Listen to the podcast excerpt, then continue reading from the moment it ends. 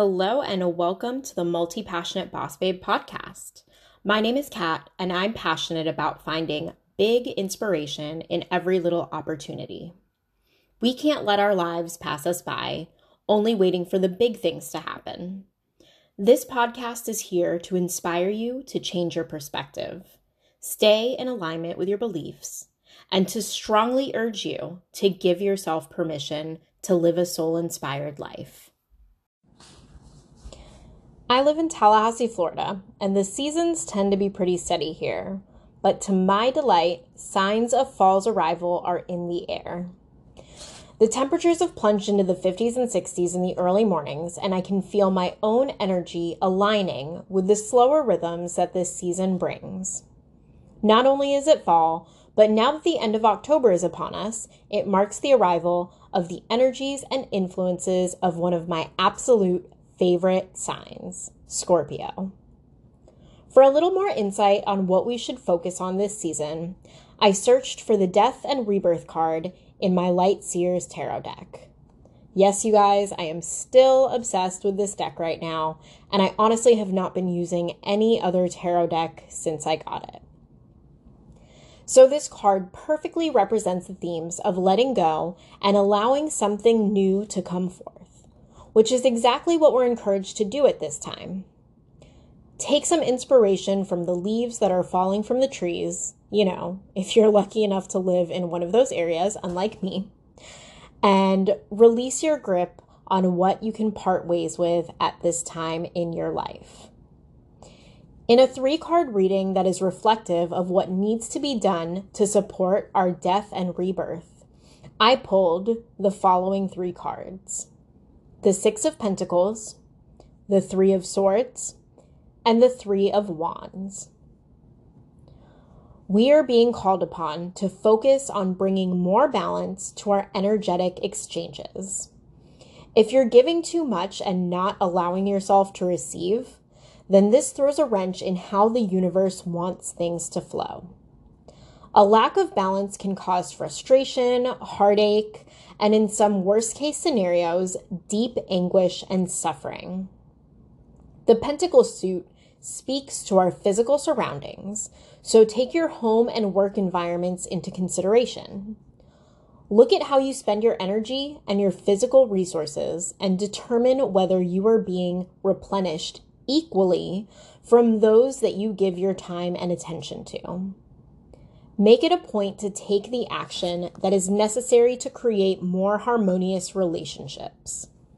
You are not supposed to suffer as a result of giving too much to others. Let me say it one more time for those of you who just cannot help but be there for other people all the time. You are not supposed to suffer as a result of giving too much to others. If you've been feeling emotionally drained and burned out lately, this is very likely due to some major imbalance in your life. Have you been going through major challenges in a relationship? The pain and suffering that you're going through, it's either romantically related or it's something that is tearing you up so deeply that it has resulted in heart-wrenching pain. You could be experiencing a roadblock that relates to something that you're deeply passionate about, maybe even something in your work or career. Scorpio season invites you to dive deep into anything that is not currently sitting well with you.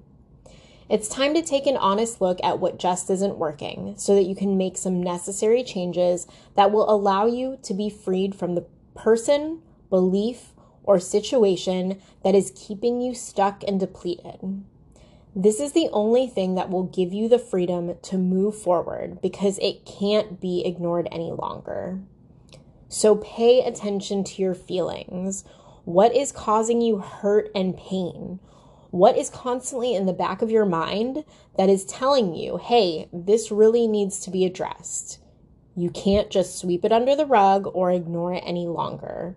It's time to look at it and face it head on. When you're able to emerge from the darkness and realize that you have the resources that are needed to move forward, you'll see an endless ocean of opportunities before you. The process of transformation encourages you to change your be- beliefs and perspectives so that you can take action in a way that it truly serves your dreams and desires. Remember, you do not need to hesitate when it comes to showing up in the world as your true self, with your out-of-the-box ideas, your unique sense of self-expression, or the obsessions and passions that don't seem as important to anyone else. You're here to lead the way and inspiring others to be a more authentic version of themselves. And I pulled a card recently from the Miracles Now deck that I just really strongly feel re-emphasizes and strongly encourages this idea.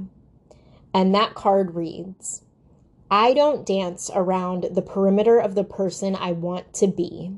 I step in fully and completely." So moving on, the full moon in Aries lit up the night sky just a few days ago, and its fiery warrior energy is merging with the Scorpio self-discovery vibes. Make sure that you're setting aside time to go within, meditate and journal, and do a little digging about what purpose you're here to achieve. It doesn't have to be your life's purpose. It can be about what you're meant to accomplish over the next few months. Do what feels right and take inspired action towards a goal. The way that I'm experiencing the energies currently is feeling more of a desire to learn about how to build a successful business and pursue some entrepreneurial projects. I've started listening to an audiobook based on a business book club recommendation, and it's opening my mind to looking at things from different perspectives of being an entrepreneur, and these are perspectives that I hadn't really given much thought to before. I'm finding a balance between doing work and also nurturing myself through spiritual practice, specifically time for introspection. Scorpio shows up as my ascendant sign, which means that my personality traits can naturally default to match this sign's tendencies. My first house is in Scorpio, and the first house is defined as illustrating who we are and how the world sees us. I see this in the strong pull to learn about spiritual and metaphysical subjects, as well as my desire to spend a great deal of time doing introspective activities rather than constantly surround myself with other people. Learning about the houses definitely takes the whole astrology thing to a new level. A lot of times when most people talk about astrology and ask each other what their sign is, this relates to the sun sign, which is only one teeny tiny aspect of your entire birth chart. So if you've never looked up your birth chart before, I recommend that you do this. You can check out a site such as Cafe Astrology dot com or one that I recently found, which is Astro Charts dot com. And that's Astro Charts dot com. Both of these are really, really great resources for being able to illustrate your entire birth chart so that you can see where all of the planets are for you, what your houses are in, and this is just going to give you so much more detail into what makes up your personal astrology. And maybe if astrology hasn't resonated with you before, after you do this research and learn a little bit more of all the different aspects of your own chart, you'll start to see where these things ring more true to you, even though you may not always see the synchronicities between yourself and maybe what your sun sign is. Right now, my biggest focus is getting back on top of my personal growth game.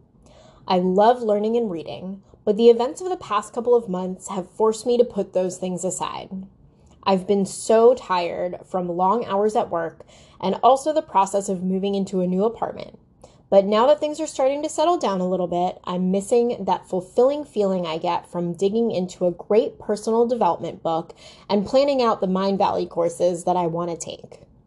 I'm excited to sit down and block out some chunks of time for each day so that I can get focused on the things that I am deep down just obsessed with.